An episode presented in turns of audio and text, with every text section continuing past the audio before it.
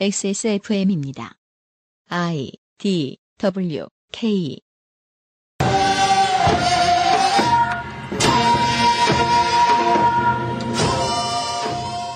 좌우를 막론하고 옛부터 지식인들은 민중이 한꺼번에 무언가에 골몰하면 아무 생각 없이 쫓아가는 우매한 대중이라면서 비난하는데 여념이 없었습니다. 땡바에서 좀비까지 요즘도 다르지 않은 것처럼 보입니다. 그들이 옳을 수도 있는데요. 다만 그들이 옳지 않다는 게 드러났을 때 반성하거나 퇴장하는 모습을 보기란 하늘의 별 따기입니다. 지식인으로 말할 것 같으면 언론인도 지식인으로 분류되던 분류되던 시절이 있었습니다. 물론 이제는 먼 옛날 얘기죠. 대신 그들 중 일부의 업무는 저희들의 고유한 명절의 놀이가 되었습니다. 2019년 추석날에 그것은 알기 싫답니다. XSFM의 유승균 책임 프로듀서입니다. 오늘도 이한승 교수, 정은정 농축산인, 홍성갑 덕질인, 윤세민 에디터와 함께 명절 고유의 전통에 따른 기사 읽기 놀이를 해보도록 하겠습니다. 오늘은 35년 전부터 여행사를 했다는 오묘한 여행사 인터뷰 기사, 3대 독자라는데 형수님이 있다는 이상한 기자의 명절 체험기, 또한 저희들이 명절에 가장 자주 찾는 언론사의 기사 하나를 다루도록 할 겁니다. 농축산인과 덕질인 그리고 에디터가 준비해 왔습니다. 광고를 돌보고 잠시 후에 시작하죠. 그것은 알기 싫다는 한 번만 써본 사람은 없는 빅그린 프리미엄 헤어케어 에어비타 더스트 제로 이달의 PC로 만나는 컴스테이션 마구 긁고 노는 케미하우스 애견 매트에서 도와주고 있습니다. 빅그린이 소개하는 탈모 예방 샴푸법 샴푸로 거품을 내주고요. 흐르는 물에 온도는 차갑게 해서 여러 번 헹궈주세요. 탁탁 두들겨서 모발의 물기를 제거하고 말릴 땐 꼭 찬바람을 이용하세요. 제일 중요한 건 아시죠? 빅그린 헤어로스 샴푸를 사용하는 거죠. Big Green 신비의 구스베리에서 해답을 찾다. 빅그린 헤어로스 샴푸 필터 교환이 필요 없는 공기청정기 반가워 에어비타 더스트 제로 엄청 다양한 PC 부품, AS 업체도 엄청 많고 AS 업체에 가셔도 무슨 질문을 해야 할지 모르겠다면 처음부터 컴스테이션 견적을 이용해 보십시오. 수만 건에 이르는 고객 응대 노하우로 당신의 필요와 생산업체의 서비스를 정확히 연결해 드립니다. 주식회사 컴스테이션 라이젠 7 3700X AMD CPU는 써본 적도 없고 특히 저런 high-end는 고장나면 큰일인데 어쩌냐? 컴스테이션에서 사신 다음에 컴스테이션에 전화나 카톡 하시면 이경식 사장이 알아서 해줍니다. 라데온 RX 590 흔한 GTX 시리즈도 아니고 이런 어, rare한 고급 물건 그래픽 카드를 내가 어떻게 다루냐? 컴스테이션에 전화나 카톡 하시면 이경식 사장이 알아서 해줍니다. 정 불안하면 1660 Ti로 바꿔 끼워줄 수도 있습니다. RGB LED가 들어오는 케이스는 불이 잘 안 들어오거나 책상 세팅하는 게 어려워서 내가 그걸 어떻게 쓰냐? 컴스테이션에 전화나 카톡 하시면 이경식 사장이 알아서 해줍니다. 최고급 gaming special로 가을을 보내고 싶으신 분들은 액세스몰에서 컴스테이션 이달의 PC를 찾으십시오.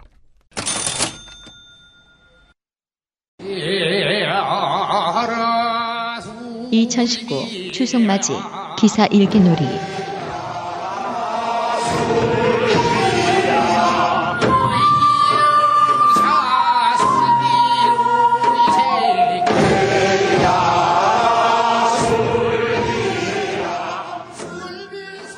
(2019년) 설 추석맞이 기사 읽기 설이 아니죠. 추석맞이 기사 읽기 놀이 두 번째 시간입니다. 기자 읽기 놀이요? 기사 읽기. 기자 까기 놀이죠. 아 근데 너무 불쌍해요. 인턴 기자 까고 있냐 이놈아. 덕질인이 골라오셨습니다. 강하게 키워야죠. 조선일보네요. 보죠. 성수기인데 예약 급감. 일 여행 가이드들 줄줄이 무급 휴가.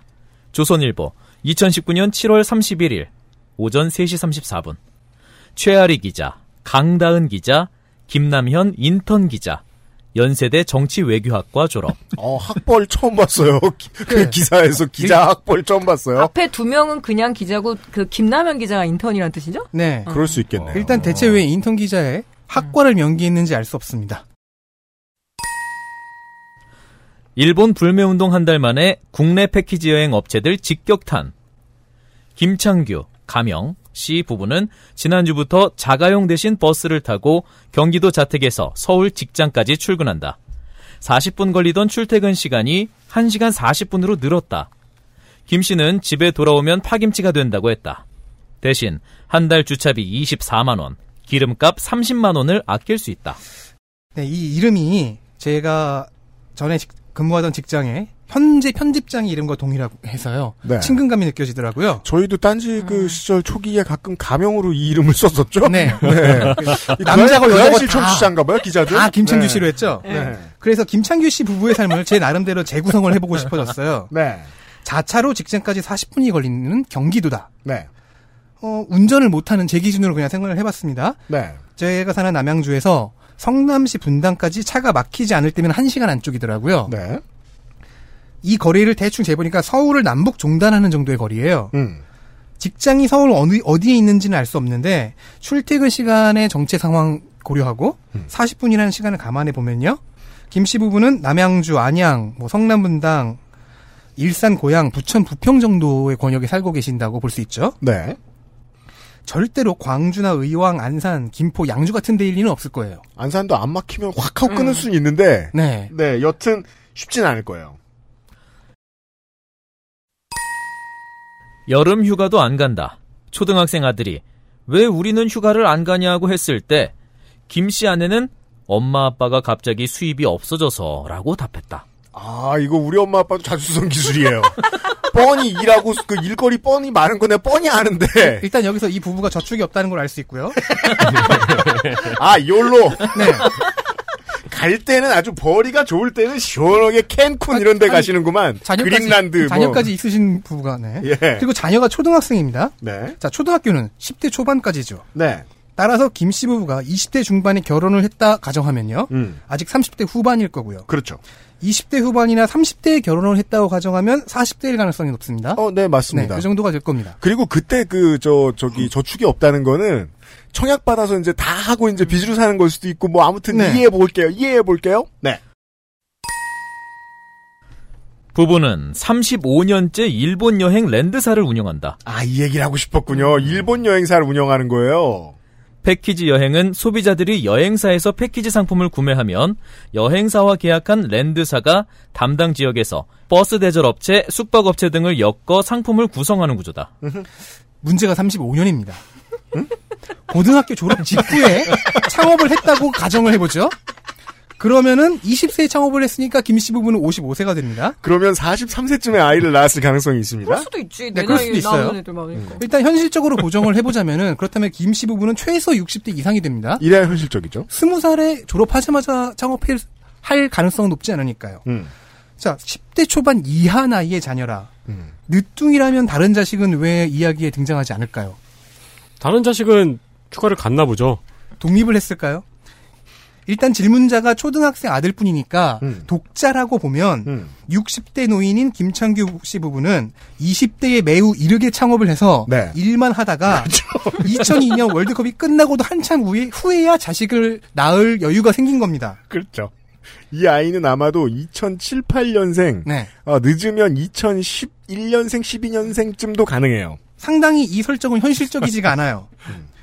근데 이 설정을 따른다고 해도 김씨 부부는 20대의 결혼과 창업을 해치울 만큼 여유가 있는 집안이었습니다. 아, 네, 부모님이 도와줬죠. 그렇다면 이야기는 약간 맞아 떨어지는 것 같기도 합니다. 앞서서 저희가 추측한 그 사는 권역들을 보면 음. 어, 거기 집을 살만해요. 대출 좀 끼고. 그러니까 뭐 정리하겠습니다. 35년째 여행사를 하고 있고 아이는 9살에서 12살입니다. 네, 완전히 불가능하지는 않은 설정입니다.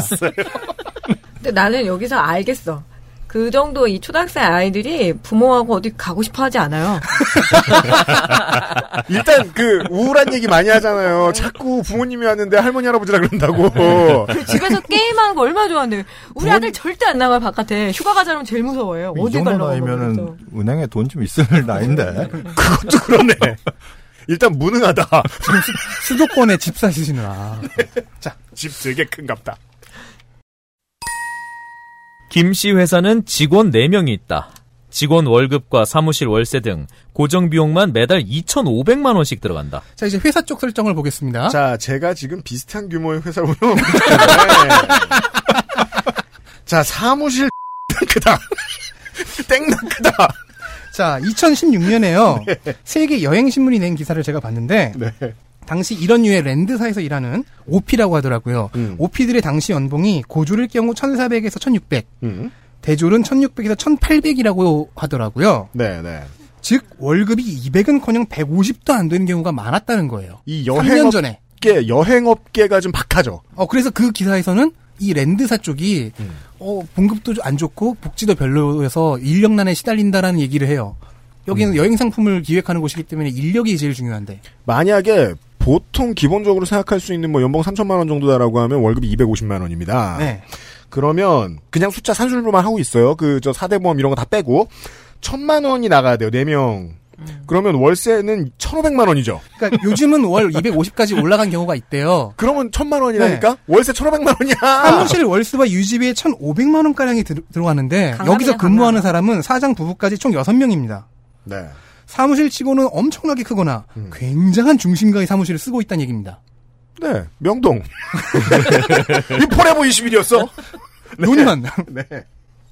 이런 경영 감각을 보면요. 김창규 씨 부부가 35년을 버틴 게 용합니다. 월세 무진장 냈네요. 35년 동안. 그래서 돈이 없으신가 보네. 그렇죠. 밝혀졌습니다. 네, 이 사무실만은 포기하지 못하겠다. 그렇죠. 하지만 2주 전부터 회사 매출이 0원이다. 자녀 예약도 전혀 없다. 회사는 기약 없이 개점 휴업 상태다. 35년 했으면 뭐. 제가 좀 나쁘게 말하자면요. 예. 김창규 씨 부부는 35년의 경영 경력이 어, 헛된 것 같습니다. 아무리 일본 전문 랜드사라고 하더라도 다른 스윙 모델을 개발하는 곳에 너무 게을렀던 거 아닌가. 좀 그렇게 생각해야 됩니다. 네. 어, 늦게 보신 아이는 잘 키우시기 바랍니다. 좋은 계획 세우셔서요. 네. 그냥 이렇게 생각하고 지나가려는데 35년. 그렇죠. 35년. 자, 35년 전은요. 1984년입니다. 나 국민학교 1학년 나왔을 텐데. 전두환 때다. 네. 이때는 대한민국 국민은 해외 여행을 하는 것이 불법이었습니다. 따라서 밀수 업체죠. 이거 불법 이민 브로커. 국민을 밀수해요. 인신매매라고. 예, 이게 우리가 그, 그, 저, LA 배경으로 한 형사물 이런 데서 자주 보는 그, 커다란 컨테이너에 사람들 막 집어넣고. 사람들 막 죽었고 막, 어. 자리세 뜯고, 나쁜, 자, 한국의 해외여행 자유화는 1989년에 이루어졌습니다. 불법 영업 5년. 네. 그전에는 국가 허가를 받아야 했고요. 음. 그나마도 반공 교육을 필수로 받아야 했습니다. 네. 어, 이때 교육을 주관한 기관 이름이 일명 반공연맹, 현재의 자유총연맹입니다. 그렇죠. 87 항쟁과 88 올림픽을 거치면서 이게 완화가 되어갔고요. 음. 어, 그것, 이 완화도 87년 이후의 얘기입니다. 네. 어, 일본의 경우도 64년에 해외여행이 가능해졌고, 음. 중국은 훨씬 늦었죠. 네. 2000년에 미국 여행 자유화를 마지막 단계로 해서 자유화가 완전 실현되었습니다. 예, 예, 그렇습니다. 이런 거 젊은 사람들이 잘 몰라요. 아, 맞아요. 네, 45년 원래. 전에는 사실 군대 안 간 사람들이 이제 외국에 못 나갔죠. 네. 네. 맞아요. 단수여건만 네. 주고. 네. 안기부 가서 교육받아야 네. 됐고. 보증 저. 같은 경우에도 제가 군대 가기 전에 음. 즉 2000년대 초반쯤에 외국을 나가야 될 일이 있었는데 그때 보증인 구해야 됐어요. 음. 음. 그 보증인이 또 재산이 얼마 이상이어야 네, 되는 예. 그 통장 잔액을 증명해야 됐어요. 80년대 여행업은 아주 어려운 지, 그러니까 불가능에 가까운 직업이었다는 걸 알 수 있습니다. 즉, 한국 김창규 씨 부부는 해외 관광 여행이 불법이던 시절에 여행 회사를 세워서 자국 국민을 밀수했습니다. 이건 뭐 오리지널 갱스터죠. 그리고서 이제 이하의 기사는요. 음. 상황이 이런데 음. 상황이 이렇게 뭐 일본 여행사들 안 좋고 그러네요. 국내 피해가 큰데 언제까지 반일 어, 노선은 반일 정책들을 걸어야겠느냐 뭐 그런 얘기를 좀 하고 있습니다. 뭐 일리가 있는 지적이긴 합니다. 외부와의 전쟁 때문에 내부 피해가 너무 커진다는 지적 있을 수 있죠.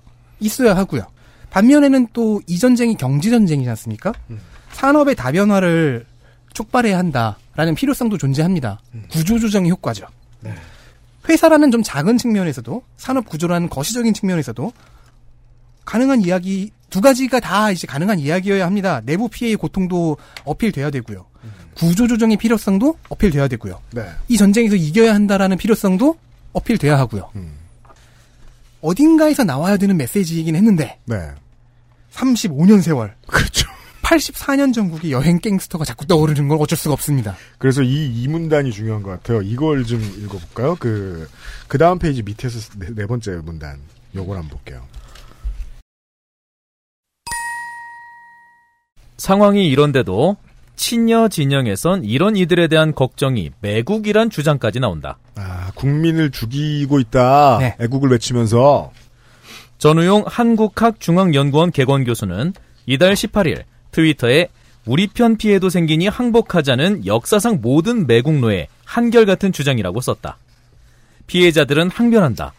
한 가이드는 우리는 말 그대로 생계가 끊긴 상황인데 이건 누굴 위한 희생이냐며 일본이 한 대 맞을 때 저희가 25대는 맞는 것 같다고 했다. 또 다른 랜드사 사장은 요즘은 내가 애초 일본어 공부를 시작한 것부터 잘못된 건 아닐까 생각한다고 했다. 국내 항공사들도 타격을 입는다. 기종, 취항지가 한정적인 저비용 항공사 타격이 더 크다. 에어 서울은 8월 인천에서 오사카 구간 편도 항공권을 만 원에 판매 중인데도 좌석이 남아있다. 인천에서 오키나와 왕복 항공권은 성수기 요금 절반인 10만 원, 인천 삿포로는 왕복 15만 원 선이다. 이 항공사는 전체 운항 노선의 60% 이상이 일본이다. 에어 부산도 대구 기타 큐슈 구간 항공권을 편도 1만 원에 팔았다. 항공업계 관계자는 당장 수익이 안 난다고 운항을 포기하면 나중에 운항권을 다시 받기 어렵기 때문에 울며 겨자 먹기로 적자 항공기를 띄우고 있는데 그러면서도 일본 여행을 부추긴다는 비난에 시달린다고 했다. 네, 가치 있는 지적입니다. 어, 그렇긴 한데요. 이 지적을 더욱더 설득력 있게 만들고 더 호소력 있게 만들기 위해서 35년이라는 이야기를 가져오는 순간 음. 앞서서 제가 이해해보려고 애썼던 김창규 씨 부부의 설정이 다 무너져 버렸습니다. 음. 35년 전은 하필이면 1984년이었기 때문입니다. 네. 30년 전이라고만 했어도 그렇죠. 20년 전이라고만 했어도 어제 시간에 인과관계와 해석이 남용되고 있다는 말씀을 드렸잖아요, 제가. 그 사례예요. 왜 그 과학기사에서도 그랬잖아요. 공학기사에서도 그랬잖아요. 식품 관련된 기사에서도. 인간관계를 꼭 내고 싶다 보니까 없던 단어가 들어가고 없던 관계가 생겨나잖아요. 네. 과장하고 싶어지죠 또. 그러고 있어요. 네. 아니 근데 일본에 뭐 사람들이 안 가게 된 게 7월 한 20일 뭐 그때쯤부터 아닌가요? 근데 이 기사가 7월 31일 기사예요. 그러니까 일본에 안 가기 시작한 지 진짜 얼마 되지도 않았는데 벌써 막 네. 사람들이 한 명도 안 가서 이렇게 파리를 날린다는 거 자체가 사실은 저는 잘 이해가 안 되는데. 그렇죠. 비수기는 어떻게 버텼을까 굉장히 궁금해지죠. 이미 네. 거기까지 갈 필요가 없어요. 35년이지 않습니까? 그리고 이때는 이때는 이- 미리 예약한 사람들은 사실은 갔을 때거든요. 그러네요. 어. 아니, 아니 공항에 가서 바로 그냥 비행기. 표 사는 사람 제가 태어나서 딱 한 번 본 적 있어요. 그 공항에 가서 표 주세요 그러고 사는 사람을 한 명 본 적 있어. 아, 진짜 진짜 잘 사는 사람. 그런 사람들 대부분은 도피자죠. 아, 그렇구나. 이게 원리를 알았어. 이, 이 랜드사에 오는 고객들은 금요일 밤에 자기 전에 아, 내일 일본이나 가볼까? 우동 먹으러 아니죠. 도피자들이라니까. 아, 밀수출 되는 어. 사람? 본인을 밀수출해야 되는 사람. 자, 예. 다시 돌아와서. 방송인 샘 해밍턴 씨가 그 한국에 처음 온 때가 1998년이었습니다. 네. 그 당시까지는 야간 클럽 운영이 불법이었죠. 음. 그래서 해밍턴 씨는 클럽에 셔터를 이렇게 내려놓고 놀다가 음. 근처에 단속 경관이 떴다는 첩보가 전달이 되면 클럽에서 놀던 사람들이 일제히 음악과 조명을 다 끄고 음. 단속 때, 지나갈 때까지 침묵 게임 했다 뭐 이런 얘기를 하신 적이 있어요. 제 네네네. 첫 클럽 공연 체험이 이 클럽 합법화 기념 공연이었어요. 네. 그래서 저도 당시 칼럼님에서 그때 저는 고등학생이었으니까 야간 통금 해제된 지가 언젠데 어? 아직도 클럽을 불허하느냐 라는 논조의 글을 읽은 기억이 있습니다. 젊은 분들은 모를 이런 시기가 있었다는 겁니다. 그, 저, 제가 처음 그 돈 받고 공연하던 때가 97년이었는데, 그때 그런 얘기 많이 했어요. 너무 늦어지면 안 된다고. 공연 네. 너무 늦게, 끝- 늦게 끝나면 안 된다고. 근데 무슨 소린가 했었어요? 그래서 젊은 작가들이 시대극을 쓸 때면은 역사를 그 시대 상황을 굉장히 잘 조사해야 되는 겁니다. 네. 괜히 공부하는 게 아니거든요. 90년대를 배경으로 하는 서사에서 클럽이 등장하면 당연히 저런 장치를 자연스럽게 넣어야 된다는 거죠. 음. 그러니까 35년은 포기하는 게 좋았어요. 다시 말하지만 20년이어야 됐습니다. 기자는 어제 말씀드렸습니다. 학자같이 깊이 공부하는 전문직은 아닙니다. 하지만 얕으되 넓은 공부를 해야 하는 직업입니다. 네. 아, 요즘 대학생들한테 그 얘기를 하면 놀랄 수도 있겠군요. 해외여행이 불법이었어. 네. 보증인 세우고 군대 안 갔다 오고 음. 그러면 그 얘기를 하면 놀랄 수 있겠군요. 얕고 넓게나마 공부를 빡세게 해야 하는 직업이라는 것을 네. 연세대 정치 외교학과를 졸업하신 김남현 인턴 기자께 꼭 드리고 싶습니다. 그리고 김남현 인터 기자는 되게 억울할 거예요. 저 위에 두 명이 다 어, 썼는데. 아마 그럴 거예요. 아, 글사슬 믿지 마세요. 그니까 말이에요. 그, 저, 덕질인이 무슨 얘기를 하고 싶은지를 알고 싶은 게, 알, 알할 것 같은 게, 어제 이제 그, 저, PD수첩의 그 박건식 부장께서 그, 저, 페북에 쓰신 걸 봤는데, 아, 저, 어딘가에 기고하신 글을 봤는데, 네. 그, 원래 그분이 이제 그, 나름 제가 보기에는 좀 고급스럽게 자기 자랑 잘 하십니다. PD수첩에는 왜 김용장 씨와 윤지호 씨가 등장하지 않았느냐. 라는 얘기였었어요. 어, 한참 터질 때, 핫할 때 안 다루고 공부를 좀 해보니까 음. 안 되겠다는 생각이 들었다는 거예요. 근데 이런 그 불충분한 증거들을 들고 있는 증인들은 어떤가요? 이상하죠? 증거가 불충분한데 내용은 핫해요. 그럼 무조건 그래요. 왜 그런지 모르겠는데. 그러다 보니까 언론이 다뤘어. 막 JTBC가 다뤘어. 뭐, 뭐, 저, 저, 저, 김원준 뉴스 공장이 다뤘어. 그럼 그 다음에 어떻게 됩니까? 사람들의 보호를 받습니다. 네. 떠요. 늦었죠. 그래서 이런 증인들을 안 다룬 매체가 공신력이 더 높아지느냐? 그렇게 되지도 않아요. 음. 이득이 없어요. 그러니까 30년, 40년 된 데스크에 30년, 40년 된 그 사람들은 어, 생각 이렇게 할 수도 있는 거죠.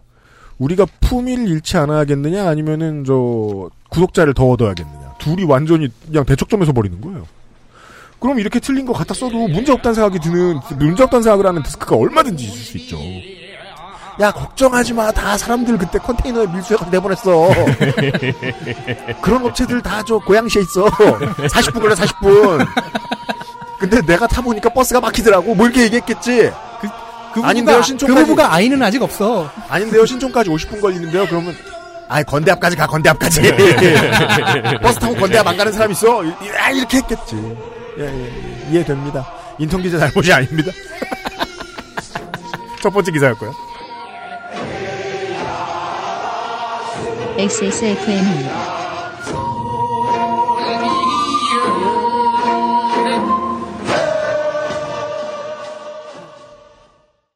미끄럼 방지와 강한 내구성은 기본. 반려동물을 위한 거실 위에 놀이터 케미하우스 애견 매트. 용산 선인상가 21동 1층 130호 주식회사 컴스테이션 서울 02-2120-2337로 전화 주십시오. 주식회사 컴스테이션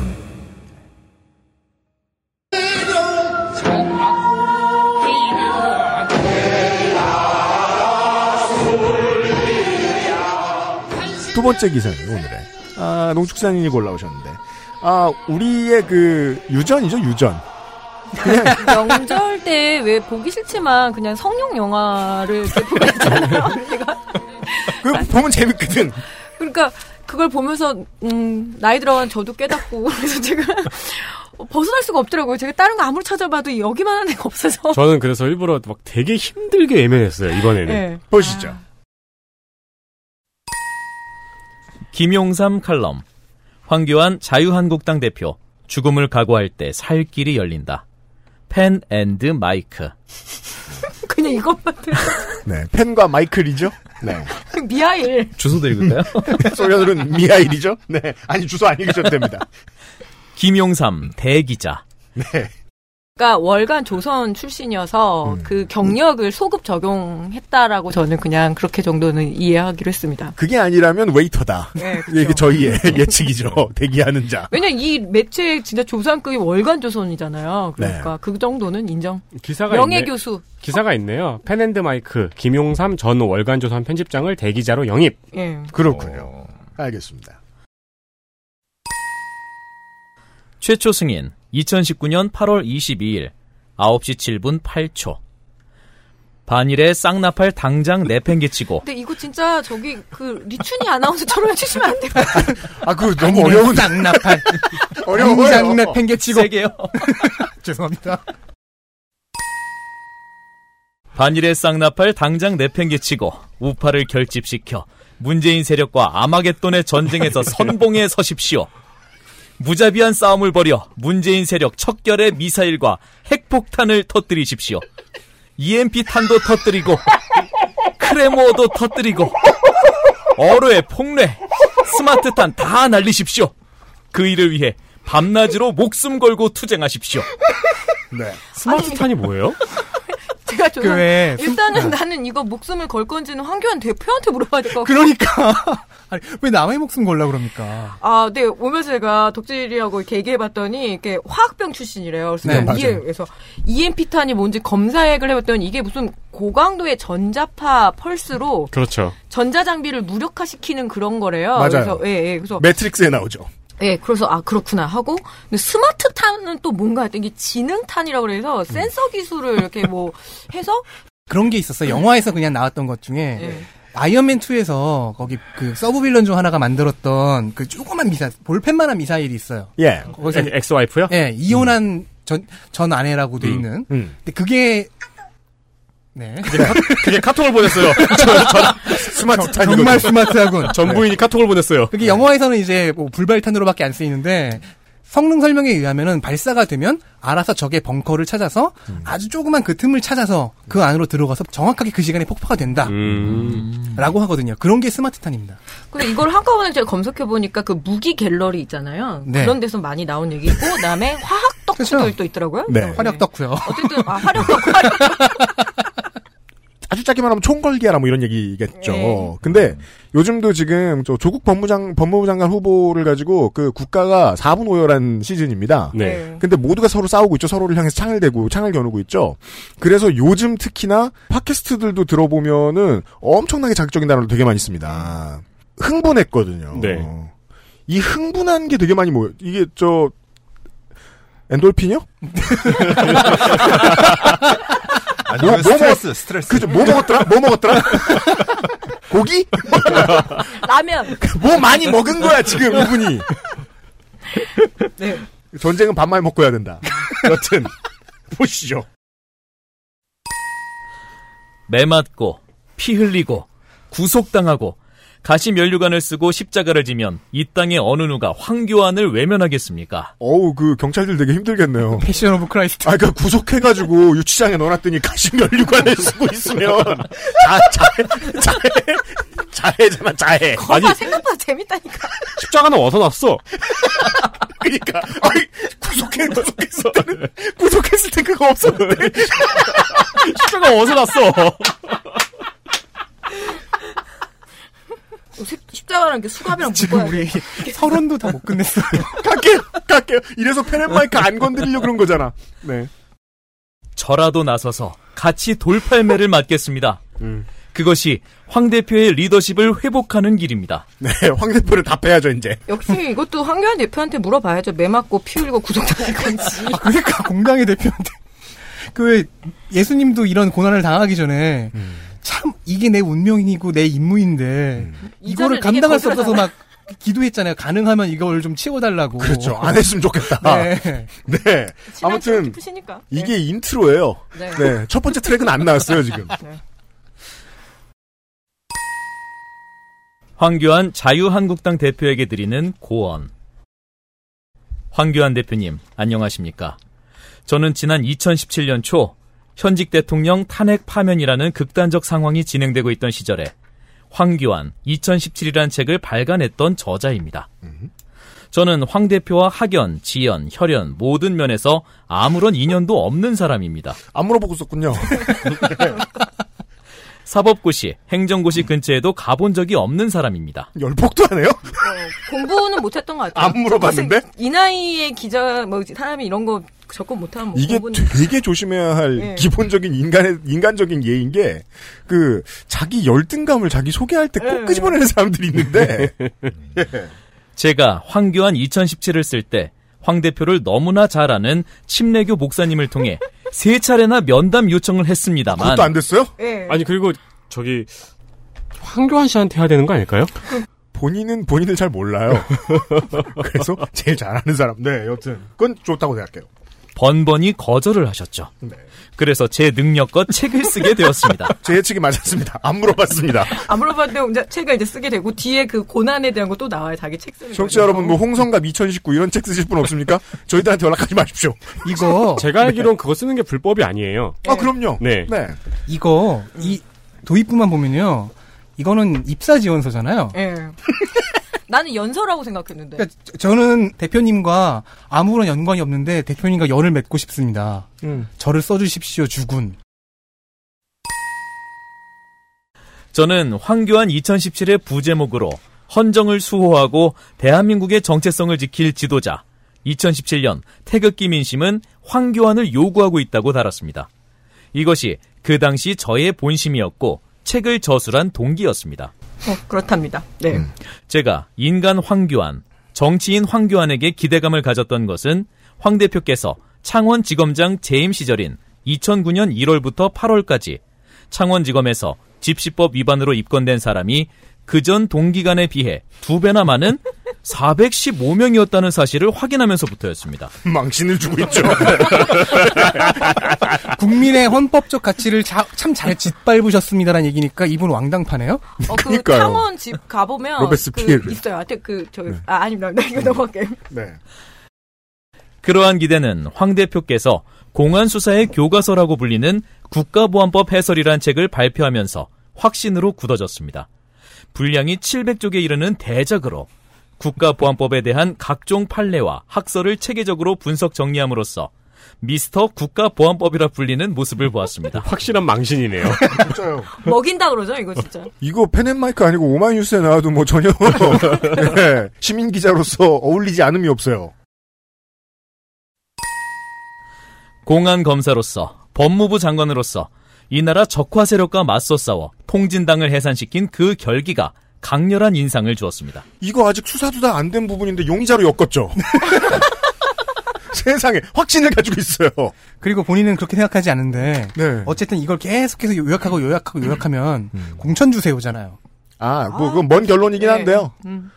아 근데 이거 참 팟캐스트에서 말하기 어려운 부분이에요. 예. 상당수의 유사 언론인들은 공천 달라고 방송하고 글 쓰고 있잖아요. 음. 여튼 뭐 거의 구애와 연서라고 생각했거든요. 근데 저는 공천에 대한 거는 생각을 못했는데 좀 자기를 기억해달라. 네. 나 정도면 기억해줘야 되는 거 아. 아닌가 이렇게 좀 생각을 했거든요. 구애와 연서면 저기 황교안 대표 신발장에 넣어놓는 그러니까 구애와 연서와 내가 이렇게나 너를 보고 있는데 예 공천을 달라는 부탁이 아니라면 이것은 지금 황교안을 구속시켜 달라는 탄원서와 같아요. 그렇죠. 예. 그러면 황교안 그 팬픽은 팬픽에서 커플링은 자기가 되는 거야. 그래야만 구속이 안 돼요. 자, 다음 볼게요. 법과 원칙을 지키는 인물 황교안.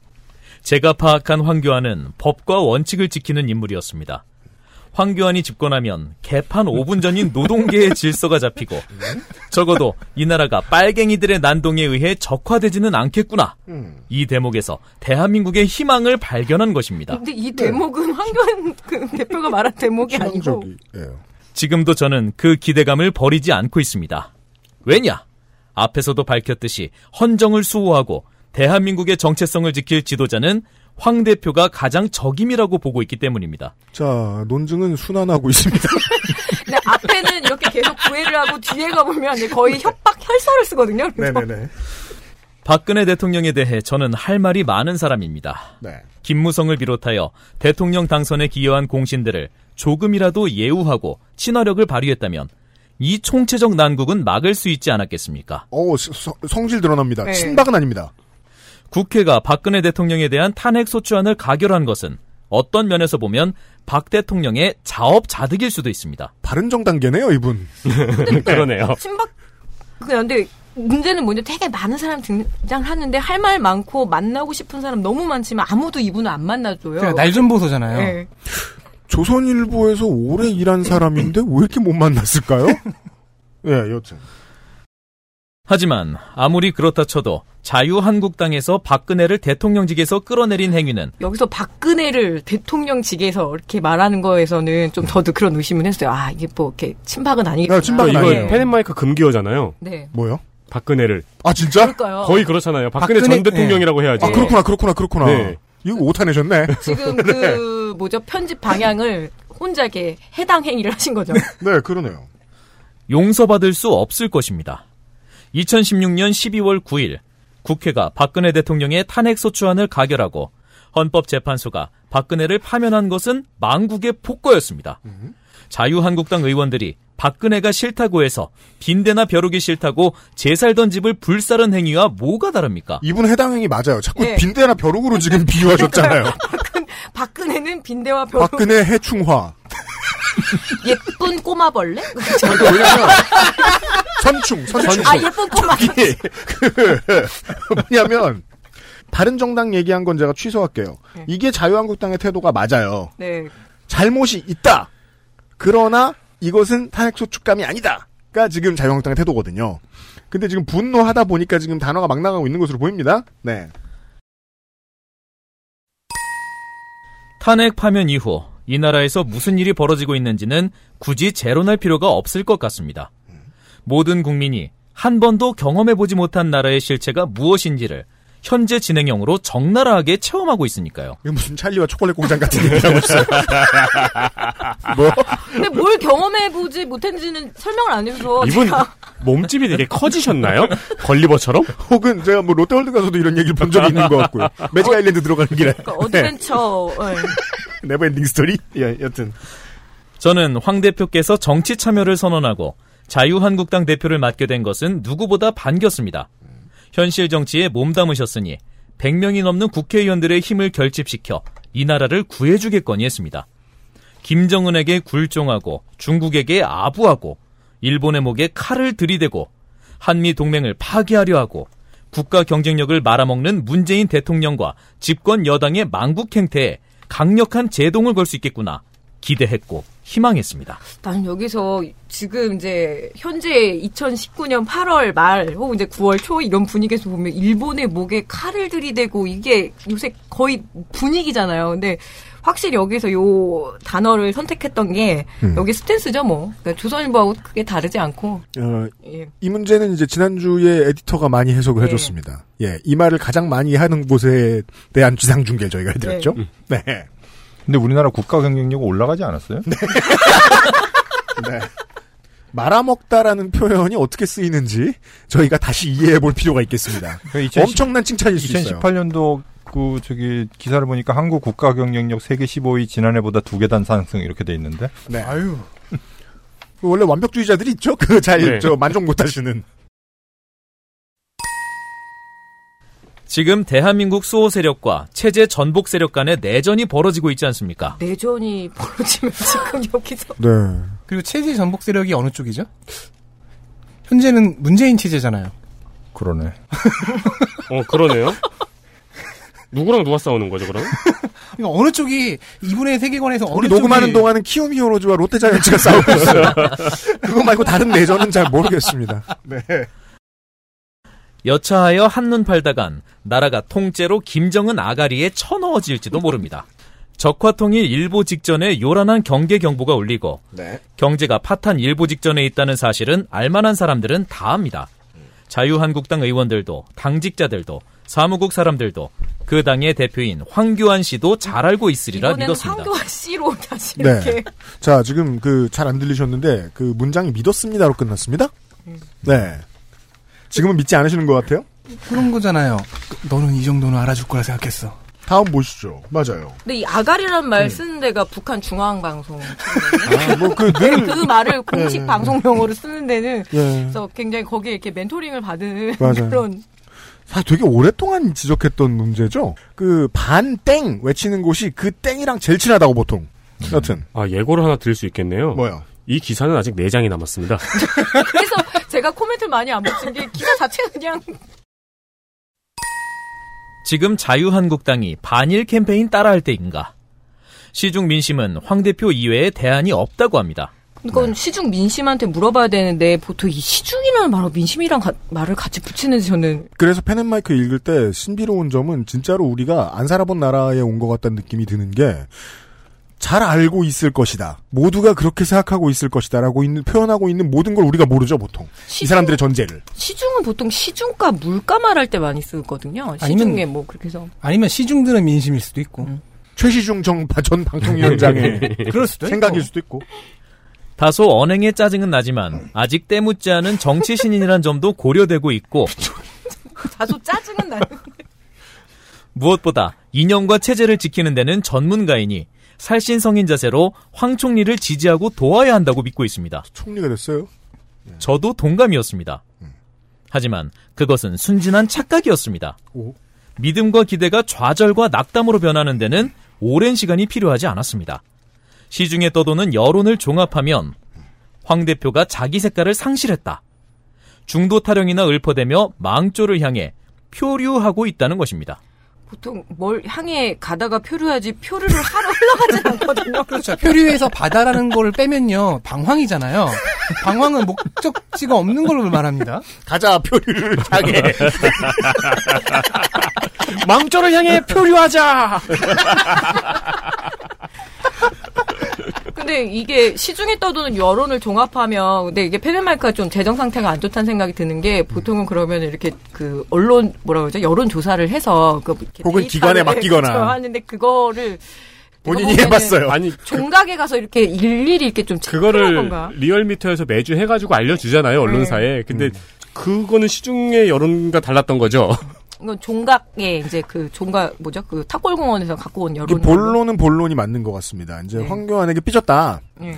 왜냐하면 내가 기대했던 색깔을 보여주지 않으니까라는 얘기를 계속하고 있는 것 같아요. 급기야 문재인 대통령이 쌍나파를 불어댄 반일 캠페인에 자유한국당이 맞장구 치는 모습을 보면서 절벽 아래로 추락하는 심정이었습니다.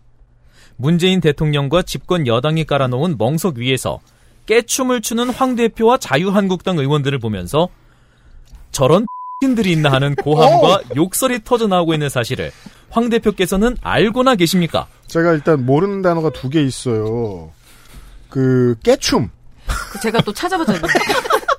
이게 뭐냐면 깨를 볶을 때 깨가 톡톡 튀는 거를 말하는데 음. 그러니까 아 이게 완전 디스라는 생각이 들었어요. 체구가 작은 사람이 음. 방정 맞게 짓가부는 모양을 이렇게 하니까 보통 우리가 깨방정 떤다 그러잖아요. 네, 네. 딱 그게 깨춤이래요. 근데 그 비보잉으로 설명할 것 같으면 어, 탄력을 많이 보여주는 기술들이 있어요. 네. 네. 서전트가 좀 높아야 할 수 있는. 그렇죠. 나이 들면 못 하고요. 그 다음에 이제 쌍나팔. 아까 처음에도 이걸 썼잖아요. 계속 뭐- 쌍나팔 말을 써요. 부부젤란가? 뭐, 뭐죠? 그 쌍나팔이 있어요. 저는 이게 악기에서 못 봤는데 찾아서. 구글 예. 검색을 하니까 그냥 나팔이 두 개고요. 아 그러니까. 예. 그 다음 볼까요? 네. 한 가지 분명한 사실은 정치공학에 현혹되어 중도를 향하여라는 함정에 빠져서는 안 된다는 사실입니다. 네, 괄호 볼까요? 영어가 중요. 중도를 향하여. 네. Go to center. 이건 게임 용어죠. 모여라. 네, RTS 게임에 흠화했습니다. 근데 센터 차지 너무 힘들잖아요. 그- 헌터는 센터를 차지하면 이깁니다. 네. 그리고 원래 길게 말 안 합니다. C라고 하죠. 혹은 요즘은 음성 채팅을 하니까 센터라고 네. 얘기하는데 그 센터가 아니고 정치에서 말하는 주- 중도는 middle이죠. 예, middle of 어, road인데 네. 이거 센터 저도 제가 영어를 워낙 못하니까 그래서 제가 원래 저기 중도라는 그 어 그게 원래 센터였냐고 제가 찾아봤거든요. 근데 센터 차지가 얼마나 어려운데 지금 자한당이 센터 차지를 못해서 지금 저러고 있는 거잖아요. 그래서 센터. 네. 그렇죠. 센터 차지는 요즘에 가장 큰 화두죠. 그렇죠. 네. 누가 거길 차지하느냐에 따라서 그렇죠. 그리고 막 불법 무슨 투표까지 지금 그 아이돌 뽑는데도 문제가 됐는데 쉽지 않을 겁니다. 센터 들어가는 거. 구글에서 go to center를 치니까 강남 바둑 센터가 나오는데. 거기 기원 다니시나? 아니 바둑이 영어로 고잖아요. 그러니까 아.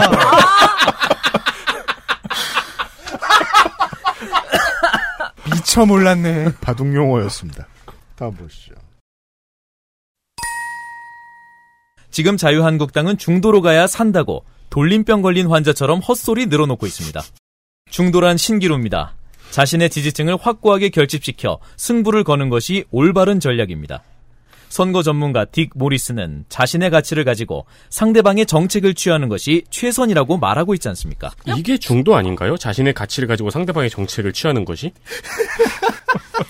찾아봤더니 딕 모리스가 또 누군가 했더니 이 사람은 그 대- 지난 대선 때 힐러리 클린턴에게 붙어 있다가 킹메이커였다고 하대요? 트럼프한테 간 사람이죠.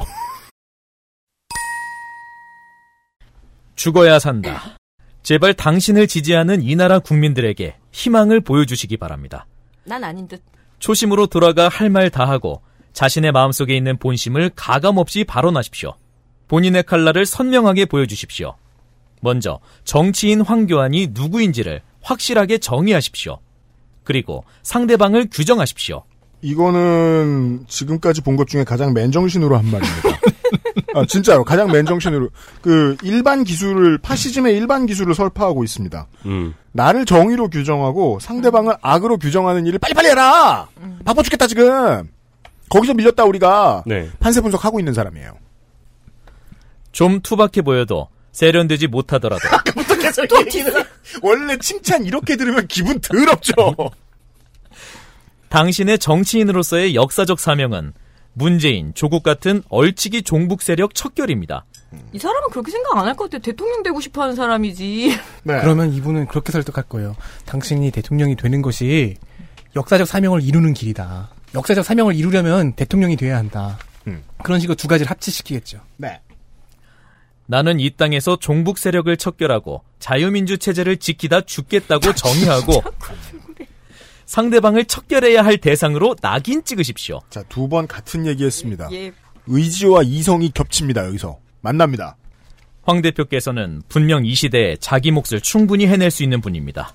수미상관이죠. 이제 마지막으로 이렇게 욕, 중간에 지- 욕도 했다가. 네, 지금까지 은근히 엄청 디스도 해놓고 자기 했다가- 잘했어요. 네, 자기 목 다 했어요. 왜냐하면 황교안 대표 체제 이후에 네. 이러한 사람들, 즉 극우, 우리가 극우 세력이라고 부르는 사람들 쪽으로 자유한국당은 확실하게 회전을 했고 그 전에는 못 잡았거든요. 네. 중도 어딘가를 헤맸거든요. 그리고 김용삼 대기자 이분 밀당 좀 하- 하시네요. 음. 칭찬으로 시작했다가 개- 디스 좀개 했다가 까다가 지금 또 인정해주고 있어요. 예뻐해주고 있어요.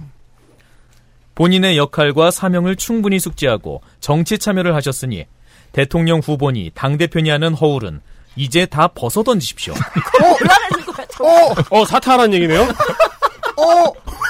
갑자기 사퇴하라는 얘기네요? 나라를 구하는 심정으로 자신의 모든 것을 내던져 진심을 토로하면 민심이 움직입니다. 죽어야 살 수 있습니다. 사퇴했는데 어떻게 살아? 죽으면 죽는 거예요. 뭐. 이런 네크로맨서를 받아. 그왜 일본의 미시마 유키오였죠 네. 작가 음. 우익 총궐기를 외치면서 할복했잖아요. 죽었죠, 네. 그걸 요구하는 것 같은데요? 안 돼요. 그, 그, 이 황교안 대표가 믿는 종교에서는 가장 네, 하면 안 되는 그럼 안 됩니다. 때문에. 아, 게다가- 설- 설마 진지하게 진짜 그걸 요구한 건 아니겠죠? 게다가 그렇게 저희들은, 읽혀요. 저희들은 저희의 짧은 과학적 지식으로 알 수 있습니다. 그렇게 하시면 못 살아요. 뭐 어쨌든 저기 뭐 사직생 생즉사 뭐 이런 건데 아산에 가보면 그 아산이 왜 현충사가 있고 네. 예. 그 이수신 장군 거기 뭐 하여튼 외갓집이었잖아요. 그래서 네. 정말 사거리에서 막 8차선에서 엄청 복잡해서 사고도 많이 나는데 음. 아산시에서 거기다 사직생 생즉사라고 써놨어요. 육교에. 더 밟아라. 저볼 때마다 소름 돋거든요. 왜 사고 많은 도로에 그렇게 써놔? 그리고 거기가 뭐 엄청나게 그 화물차도 많이 다니는 정말 잘못됐다. 무슨 얘기인지 알겠어. 죽기를 각오하고 운전하는 그것도 한자로 왜 궁서체 한자로 되게 죽을 사자 하겠지. 근데 죽기를 각오하고 운전하라 그러면 노란불에 서지 않습니다. 분명히 이거 아산 쪽 청취자분들 다 공감하실 거예요. 네. 그럴 자신도 능력도 의지도 없다면 하루라도 빨리 정치 그만두십시오. 그 길이 대한민국을 구하는 길이 될 것입니다. 감사합니다. 그렇습니다. 황교안 대표가 이걸 읽으면 하나도 안 감사할 것 같지 않아요? 아니 황교안 대표가 이분을 왜 안 만나주는지 너무 잘 알겠는데 아, 이 밑에 메일 주소가 체리네요. 네. 그래요? 그래서 아, 한- 그러네요. 그래서 너무 우리한테 익숙한 네. 드래곤 0033이네요. 이름이 김용삼이라서요. 기사를 우리 전부 다 굉장히 많이 봤잖아요. 그러면서 이제 우익 성향의 언론지도 많이 살펴봤잖아요. 네. 확실히 모든 언론이 손절하고 있더라고요. 예. 누굴요? 황교안 대표를요. 황교안을? 네. 네. 펜앤마이크는 이 종이로 나와요? 아니요. 아니요. 온- 온라인 매체인가요? 네. 네. 유튜브 많이 아 하고. 이거 스크롤이 이렇게 긴 글을 대부분 이렇게 길어요. 그래요. 그리고 이렇게 본 비분간개합니다. 적이 없어서. 야, 진짜 네. 대단하시네. 그리고 거기 되게 코멘트도 많이 달려요. 예. 그럼요. 보는 사람들이 많아요. 음. 네. 생각보다 영향력 있습니다. 좀 그 이게 가벼운 시간이니까 할 수 있는 말 하나만 해보자면요. 유튜브와 이 펜앤마이크 같은 극우 매체들이 확고하게 사회에 엄청 긍정적인 영향을 끼친 게 있습니다. 무수히 많은 어르신들을 디지털 문명에서 깨어나게 만들었습니다. 네.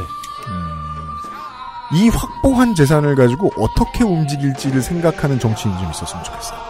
계속 이것만 보고 싶진 않아요. 그 어떤 인간도 아무리 치매가 왔어도 마찬가지예요. 예, 계속 분노하고 단순한 세계관의 상태에서 머무르고 싶어 하지 않을 겁니다. 여기서 벗어날 수 있어요. 긍정적인 얘기를 좀 하고 싶었습니다, 이번에. 네! 광고를 듣고 와서요. XSFM입니다.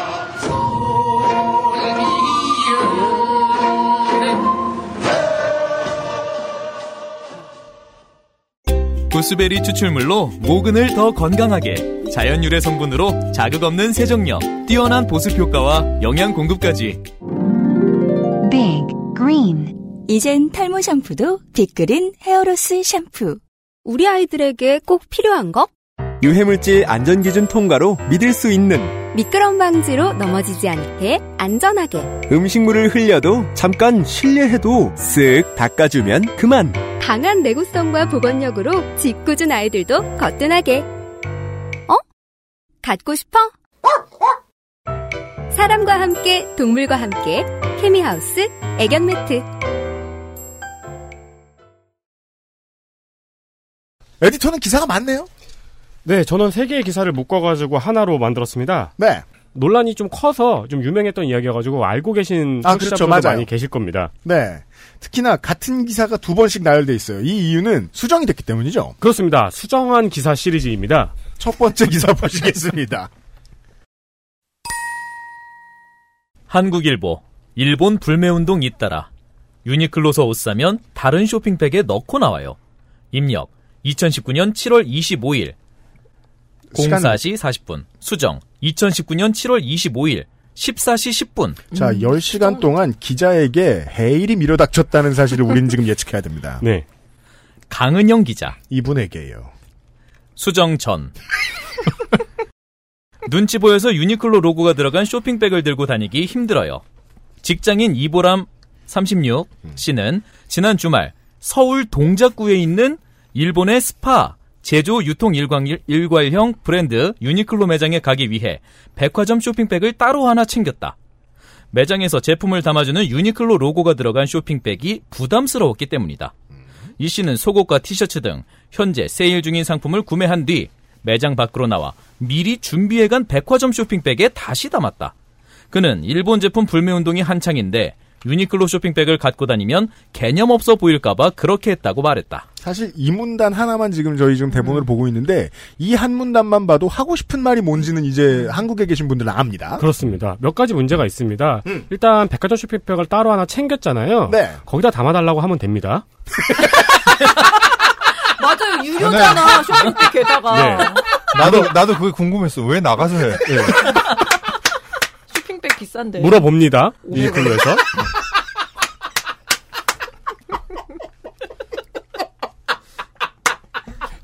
숨 쉬어. 그 어떤 데 가도 물어봅니다. 네. 네. 두 번째로 지금 이게 부끄러운 사람이잖아요. 어 근데 본명을 썼어요. 이제 가명이라고 안 적혀 있어요. 다음은요? 마지막으로 가장 큰 문제인데요. 서울 동작구에 유니클로가 없다는 겁니다. 그렇죠. 어, 어, 예리해. 이야. 이건 원래 그 요즘은 팟캐스트 시대 좀 들어주십시오, 청취자 여러분. 요파시에서 안승준 군이 자주 쓰는 skill이거든요. 어떤 거요? 원래 우리 동네엔 유니클로가 없어. 공포 영화 엔딩. 환상 특급이죠. 이 수법은. 네. 이 기사를 본 사람들이 동작구, 유니클로, 동, 동작구 유니클로가 없다는 사실을 알아내가지고 항의를 했어요. 예. 동작구에 유니클로가 없는데 무슨 소리냐.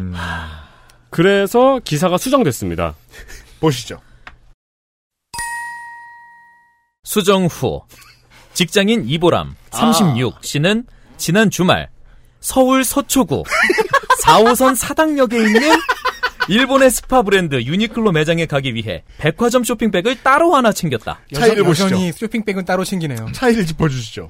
예, 동작구에 있는 일본의 스파 브랜드인 유니클로가 서울 서초구 괄호 열고 4호선 사당역에 있는 일본의 스파 브랜드로 바뀌었죠. 네. 몰래 바뀌었어요. 왜냐면 바뀌었다는 내용이 없거든요. 네. 고지는 안내가 없거든요. 아 그래요? 네. 수정됐다는 아 그렇지. 그리고 여기서 서호선 사당역에 가로치고 굳이 들어갔잖아요. 네. 위에는 구만 있는데. 이건 기자의 입장을 설명하고 있습니다. 네. 사당역에 있길래 동작군 줄 알았어요, 오죠? 왜냐면 사당역은 동작구에 있고 길 건너에 서초구가 있어요. 서초구가 있고 거기에 유니클로점이 있거든요. 방배동일 거예요, 거기가. 네. 도, 길 하나로 구가 나뉘어져 있어요. 그리고 그리고 해당 기사에는요. 음. 유니클로는 욱일승천기 무늬 사용 등 논란이 불거질 때마다 불매 운동에 타깃이 됐지만 매출에 미치는 영향은 크지 않은 것으로 알려졌다. 유니클로의 한국법인 FRL 코리아의 2014년 9월부터 2015년 8월 매출은 1조 원을 넘었고 최근 5년간 매출액도 50% 증가했다. 영업이익도 2배 이상 늘었다. 왜냐면 그때는 불매 운동을 안 했거든요. 2014년에서 2015년 매출 들고 오면 어떡해. 작년도 아니고 재작년도 아니고 2014년이면은 4년 전 자료를 들고 왔습니다. 그러니까 앞문장과 뒷문장이 전혀 상관이 없죠. 그죠? 2019년에 불매 운동을 했지만 2014년에서 2015년의 매출은 늘- 늘었다. 게다가 우길 승천기 문의 사용 논란이 불거질 때마다 또 이게 저 중요한 부분이라고 생각해요. 불매 운동에 타겟이 됐지만은 불매 운동을 했지만하고는 다른 문장, 다른 얘기예요. 네. 예, 예, 다른 얘기예요. 그리고 하- 우리는 한반도에 살았으니까 알고 있잖아요. 실제로 했나요? 지금처럼? 그건 아니잖아요. 네. 어, 문제가 되는 거는 이제 사람들이 문제를 제기했는데 기사 수정만 슬쩍했다는 거예요. 네. 그럼 밑에 무슨 박스를 하나 따로 주던지요. 그렇죠. 아니면 여기 4호선 사당역을 가로치고 넣을 만큼 억울했으면은 착각했습니다라고 하나를 넣던지요. 제가 강현 기자 혹은 이 인터넷 부서의 입장이 돼서 한번 대변을 좀 해볼게요. 우리가 예전에 얘기했었잖아요. 처음에 이 이런 기사들을 비웃기 한참 전에 도도님하고 얘기했었잖아요. 심지어 비정규에다가 자체 고용도 아닌 사람들이 이런 거 많이 쓴다고. 네. 물론 강현 기자는 정규직일지 알 수 없어요. 그리고요. 제가 한동안 얘기 안 했는데 진짜 심각한 문제가 이 대- 메이저 언론사죠 여기 네. 메이저 언론사들 다 마찬가지예요. 기자들이 계급이식이 상당합니다. 인터넷 부서에 있다고 하면 천시예요. 이게 방송국의 프로듀서들이 작가 보는 거하고 똑같아요. 아랫사람인 것처럼 하대해요. 아랫사람인 것처럼 하대하면 거기서 진상인 것 같으니까 그게 잠깐 일할 때 좀 기분 나쁘고 그게 문제로 끄실 것 같잖아요? 아니에요. 그 계급이식은 일을 할 때 책임감하고도 관련이 있어요. 음. 데스크가 안 봐줘요. 왜? 얘네들은 불가촉이거든. 천민이거든. 데스크가 책임을 져야 책임의식을 가르칠 거 아니에요. 책임의식을 기자들이 안 가르치고 싶어 하는 이유는 가장 중요한 건 다른 계급이라고 보기 때문입니다. 네. 저는 그렇게 생각해요. 제 견해일 뿐인데요. 저는 이제 확신이 있어요. 인터넷 부서들이 왜 이렇게 버려져 있는가? 매일같이 욕먹고 기레기 소리 들어도. 지면 기자들이 안 봐줍니다. 다가가면 때 묻을까봐. 안 돼, 쟤흙 먹어. XSFM입니다.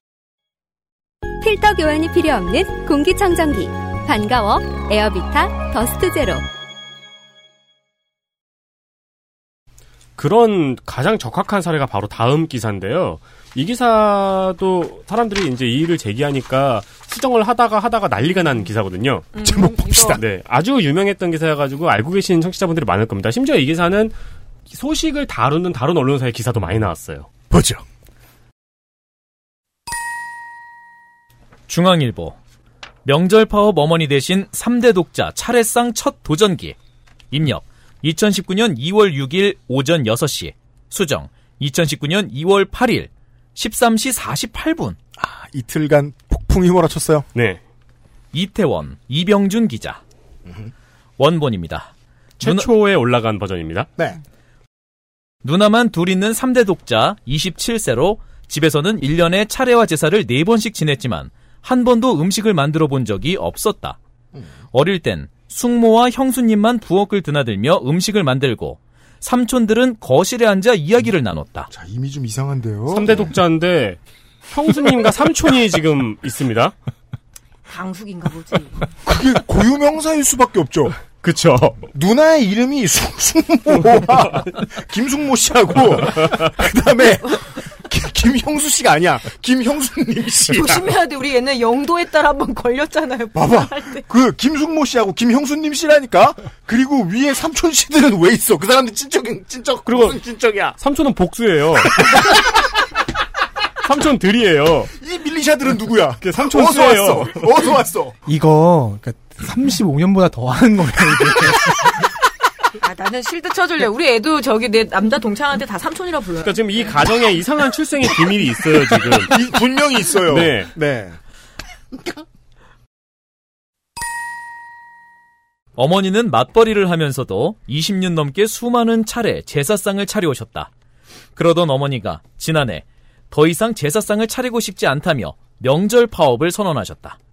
차례상도 차릴 겸 그간 어머니의 고충을 이해하고 싶어 올해 명절 음식은 직접 한번 만들어 보기로 했다. 이게 이제 기사의 내용입니다. 그래서 기자가 명, 식 직접 장을 보고 명절 음식을 만드는 내용이 사진으로도 있고 기사로도 쭉 적혀 있습니다.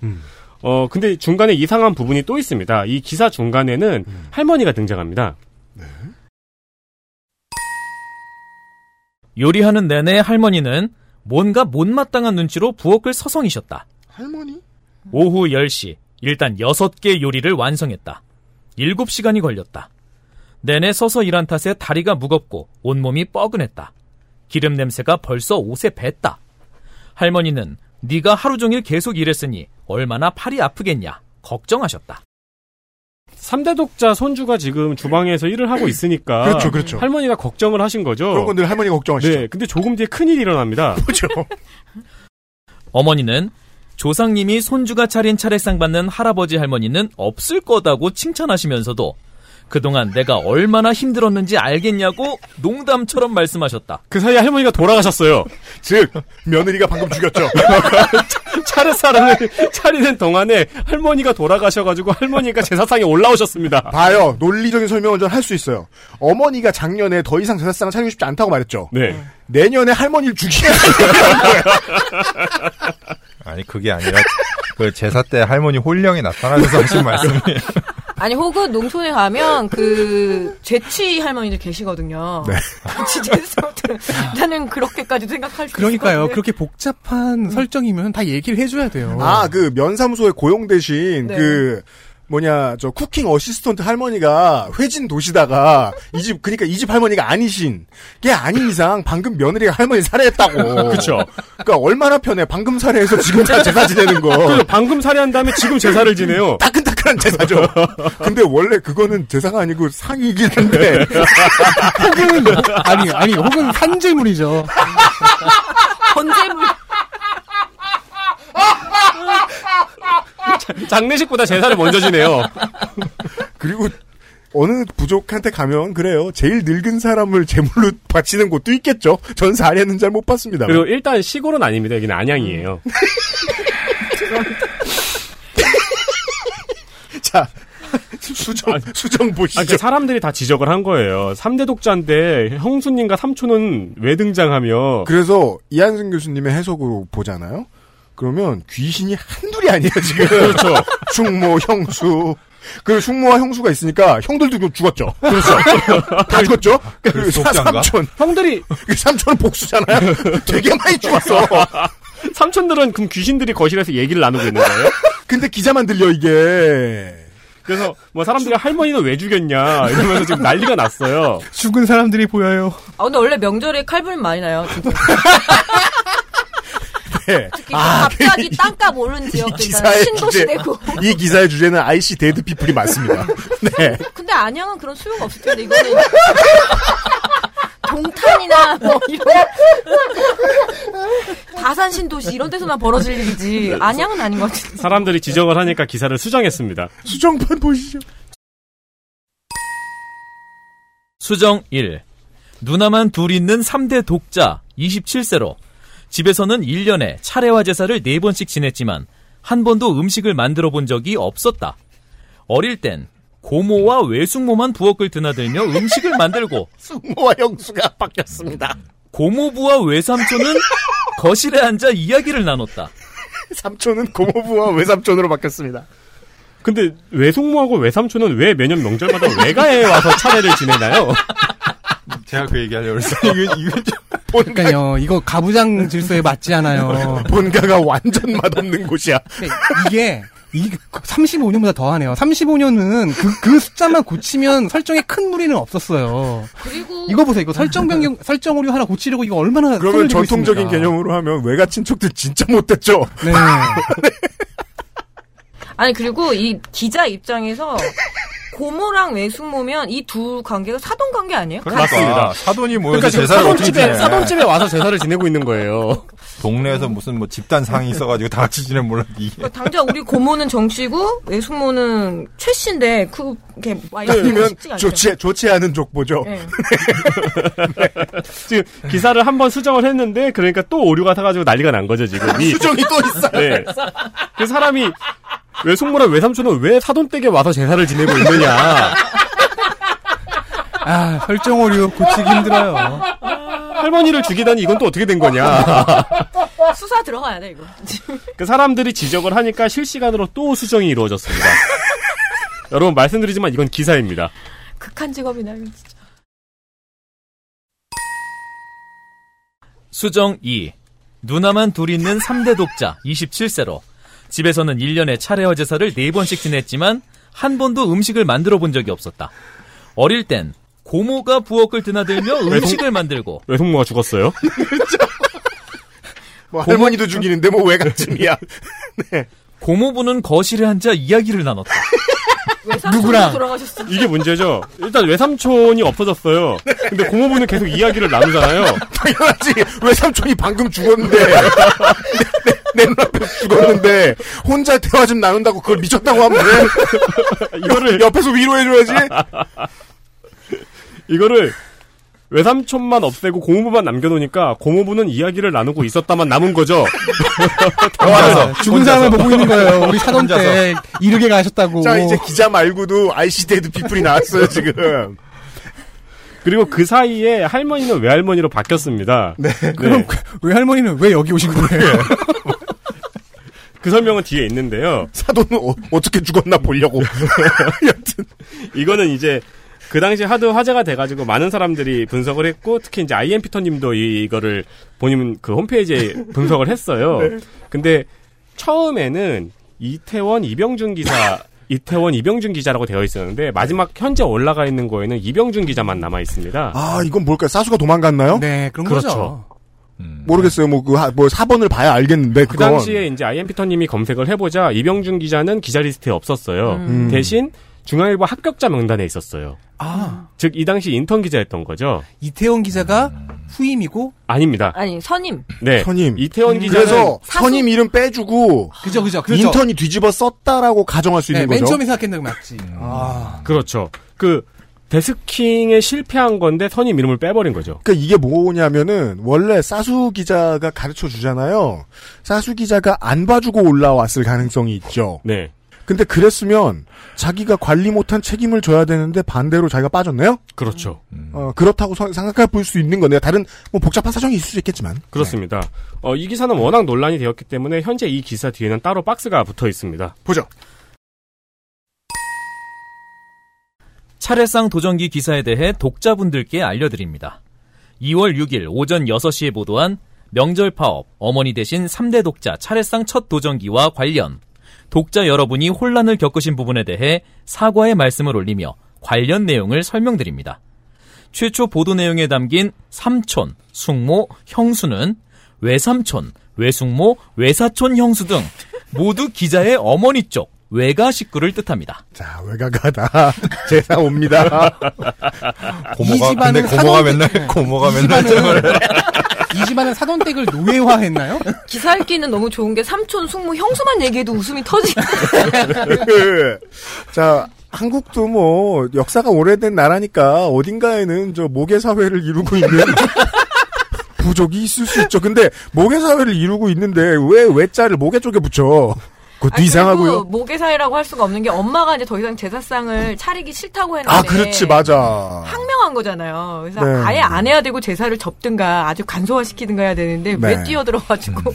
그리고 고모는 그럼 왜 등장했냐고요? 그러니까. 중간에. 계속 설명을 보죠. 기사에 처음 적은 할머니도 외할머니입니다. 왜냐면 방금 죽었거든. 차례나 제사와 관련해 친가와 외가 쪽의 기억을 함께 쓰다 생긴 일이며 어, 그럼 기자도 외가 쪽에 제사를 갔습니다. 네. 다 복했네, 다 복했어. 아니야, 매- 맨날 안 하다 이번에 한 번 했다는데 뭐 한 번밖에 없는 기억을 어떻게 뭐 그리고 한 번밖에 안 했는데 왜 명절 파업을 해요? 라면 쌀밥 많이 먹어서 그래요. 할머니는 외할머니라고 했잖아요. 근데 아까 할머니 제사를 지냈다고 했잖아요. 음. 이 말을 믿어주면은 친가 쪽 제사를 지낸 거예요. 그러니까. 외가 쪽 식구들이 와서. 그렇죠. 아, 그러니까요. 이- 왜다 죽었으니까 안쓰러워서. 아니, 이 집안은 사돈댁을 노예화한 게 아닌가. 그냥 그냥 두면 서로를 죽이니까. 되게 식인종과 선교사 같은 거죠. 저쪽 집안은 세 명 이상 붙여놓으면 서로를 죽인다고 제삿날에. 그러니까 우리가 가져야 된다고. 혼란을 없애기 위해 친가, 고모, 고모부 쪽 얘기로만 수정했습니다. 이번엔 외할머니가 기자의 집으로 오셔서 돌아가신 외할아버지 차례도 별도로 지냈기 때문에 오해가 커졌습니다. 이번 기사는 어머니를 대신해 아들이 차례 음식을 차려본다는 취지에서 작성됐고 장보기부터 뒷정리까지 기자가 직접 했습니다. 기사에서 밝힌 3대 독자도 사실입니다. 이병준 기자는 일남 2녀 중 막내, 기자의 아버지는 일남 5녀 중 넷째, 기자의 할아버지는 외아들입니다. 3대 독자. 중앙일보는 사실의 바탕을 둔 뉴스를 독자 여러분께 전하기 위한 노력을 다하겠습니다. 아직 못했습니다. 그렇죠. 불충분했지만 앞으로는 그럴 것입니다. 뭐, 이, 이 말대로라면은 그 최초의 숙모 형수님 삼촌 버전을 고치지 않고서도 이 설정 오류를 다 잡을 수 있는 방법- 방법이 하나가 생각이 났습니다. 뭔데요? 자기 때와 아버지 때의 그 여자분들 있잖아요. 음. 그 중에 몇 분이 성전환을 하시면 됩니다. 아, 너무 더, 가- 너무. 아, 그렇죠. 키 핑 업빛 카다시안. 네. 이- 이분들 인스타에 한 1억 팔로워 있겠네요. 네, 그렇게 얘기하면은 이게 수정이 되긴 하겠지만은 이 설정 오류가 이렇게 어떻게 뭐 수습이 되겠지만 그 저한테 가장 충격적인 건 두 가지입니다. 일단 글을 이렇게 쓸 사람이 그러게 중앙일보 어떻게 들어갔지? 네, 네. 이 메이저 회사에 합격했다. 그리고 이런 사람을 가르쳐야 하는 사수가 도망갔다. 이 두 가지가 이 회사에 대해서 매우 안타까운 부분입니다. 진짜로. 그리고 제가 느끼는 남네요. 부분은 네. 또 다른 건데요. 예, 예. 이 뒤에 박스는 나중에 최종 버전에 붙은 거예요. 음. 이 기사가 화제가 됐던 이유는 음. 사람들이 보고 있는 와중에 실시간으로 수정이 되어서예요. 음.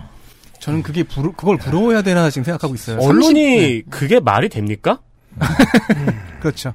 옛날에는 신문은 지면이기 때문에 수정이 안 됐기 때문에 나중에 사과나 정정 기사를 냈잖아요. 근데 지금 인터넷이라고 사람이 지적하면 마음대로 수정하잖아요. 음. 이게 지금 우리가 웃긴 상황이어서 이렇지. 음. 그렇죠.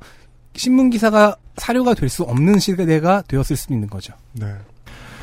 트라우마 생기겠다, 이 기자, 이거. 그죠? 아니 근데 이 이런 기사들에서 이 네. 뭐 예를 들어서 뭐 사람들을 이렇게 데려온다든지 뭐 인터뷰를 딴 인터뷰를 딴다든지 이런 사람들이 사실은 그냥 다 가공으로 막 소설 쓰고 네. 이러는 그런 그 약간 의심이 많이 들잖아요 옛날에 네, 네. 뭐 그렇죠. 그런 선거 때 되면 무슨 뭐 대구 부산은 추석이 없다든지 명절이 없다든지 뭐 이런 식으로 음, 뭐 음, 음. 시장 가가지고 뭐 사람들 뭐. 뭐 민심을 듣는다든지 근데 음. 그게 다 이런 식으로 이제 우리가 신뢰할 수 없어지면은 사실은 그런 류의 르포 기사랍시고 쓴 것들이 다 소설일 수도 있, 는데 이건 완전히 언론이 어떻게 보면 자기 무덤 파는 거지. 그 얘기는 제가 저번에 그 기절초풍 전염병에 대해서 말씀을 드린 적이 있죠. 네, 그렇습니다. 여기저기서 기절초풍하는 사람들. 원래 청주였나, 처음에? 네, 전기, 전기세 고지서를. 보고. 나중엔 공덕동까지 왔죠. 네. 그때부터 김성성우가 발음이 안 좋아지기 시작했거든요. 기절 초풍했다. 이 다음부터. 저기, 그래서, 그, 제가 아까 그, 기자들의, 언론인들의 계급 의식에 대해서 얘기했잖아요. 그 계급 의식은 크게는 유사 언론인들에 대한 생각에도 미칩니다. 언론사 시험을 보지 않았고, 학벌이 낮은 사람들이 언론계에 성공할 때, 꼭 유사 언론인이라고 이야기를 콕 집어서 하면서 그 사람의 이룬 것들을 깎아내리려고 하는 습성들이 있어요, 이 사람들이. 기성 언론인의 quality가 이런데 무슨 계급 의식을 가지고 있는 건지 모르겠습니다. 네. 그렇습니다. 한국일보의 사례와 중앙일보의 사례를 봤고요. XSFM입니다. 필터 교환이 필요 없는 공기청정기. 반가워. 에어비타 더스트 제로. 네, 그래서 이 두 가지 사례를 찾다가 하나를 더 찾아봤습니다. 이거는 옛날 기사입니다. 무려 2년 전의 기사고요. 이 기사는 어, 최종본을 먼저 말씀드린 후 최초 기사를 말씀드리겠습니다. 네. 이데일리 알바비 더 받을 생각에 좋아했는데 알바들의 최저임금 딜레마 기사 입력 2017년 7월 18일 오전 12시 11분 최종 수정 2017년 7월 18일 오후 6시 28분 유수정 기자 자, 제목만 들어봐도 그 당시에 이슈가 많이 되었던 최저임금을 올리는 것 때문에 나라 경제가 망한다고 서로 공방하던 그 시절에 나온 기사 같습니다. 그렇습니다. 네. 수정 후 기사, 그러니까 현재 확인할 수 있는 기사입니다. 아, 수정 후 기사를 먼저 보나요, 이번에는? 네. 수정 후 기사 프랜차이즈 커피숍 아르바이트생 이하 알바생인 대학생 김모 22 여씨는 2018년도 최저임금이 7,530원으로 인상됐다는 정부의 발표에 기쁨을 감추지 못했다. 지난해 대비 무려 16%가량이나 오른 최저임금에 대해 자신의 알바비도 오를 것이라는 기대감 때문이다. 김 씨는 최저임금이 인상된 후에는 지금처럼 하루 6시간씩 주 5일, 최소 20일로 똑같이 일하더라도 무려 12만 7,200원, 최저임금 기준 기타 수당을 제외한 것을 더 받을 수 있다면서 월급이 오르면 지금보다 생활이 더 나아질 것이라고 기대를 표했다. 괜찮아 보이는데요? 네. 그러나 김 씨의 기대감도 잠시 주변 친구들 사이에서는 최저임금이 인상되면 알바에서 잘릴 수도 있다는 말이 흘러나왔다. 최저임금 인상 소식과 함께 인건비 지출의 부담을 느낀 점주들이 알바생 감축을 시행하겠다는 뜻을 내비쳤다는 소문이 돌고 있는 것이다. 네. 뭐, 그 당시에 보수 언론들이 많이 얘기하던 그럴듯한 선동 기사입니다. 그렇습니다. 네. 이 기사는 수정이 된 기사고요. 네. 수정 전의 기사를 들어보겠습니다. 네. 최초 기사.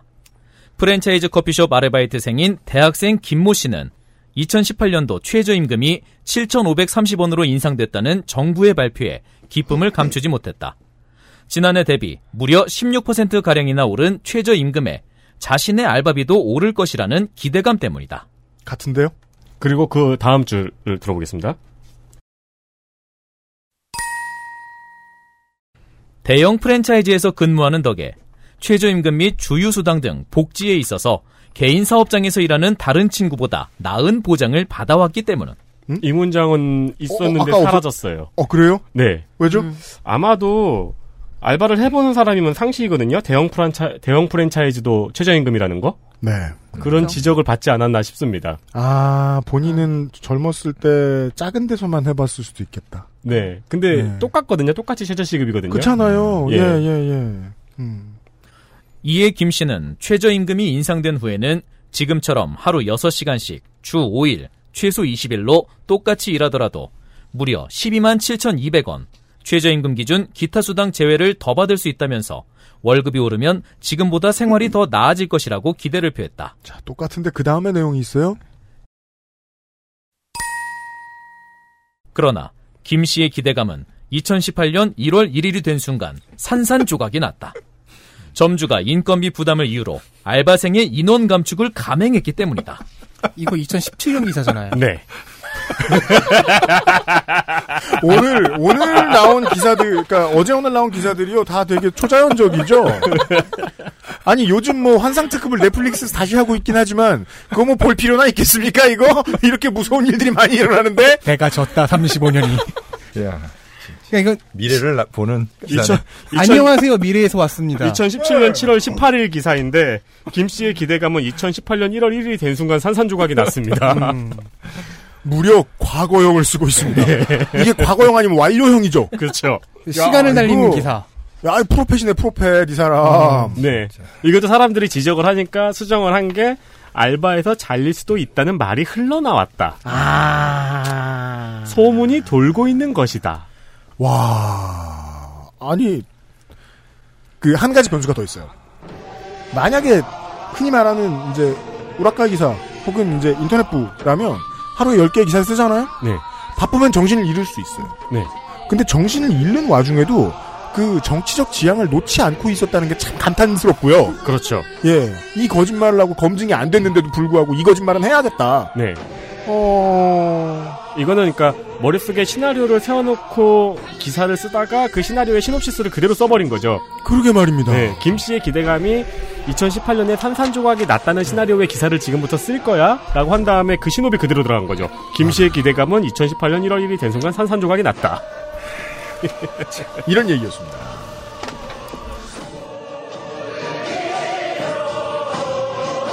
XSFM입니다. I D W 嗯。